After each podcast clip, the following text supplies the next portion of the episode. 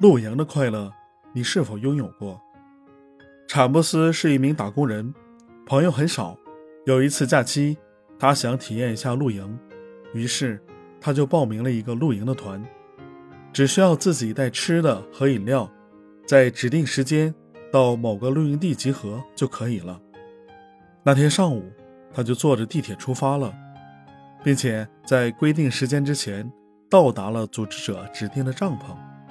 到了之后，他发现，算上他一共有六个人。这几个人看起来都是不怎么爱说话的。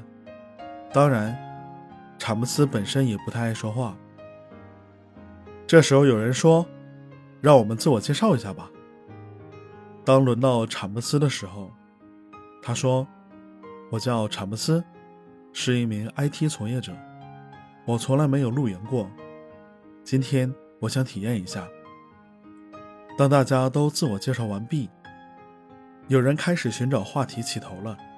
慢慢的，查布斯也从有一句搭一句，变成了热烈的讨论。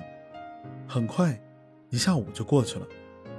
露营的时间只有短暂的四个小时，但是在这四个小时里，查姆斯体验到了交友和聊天的快乐，这让他回想到了大学的时光。这次露营。不仅让他体会到了快乐，也有反思。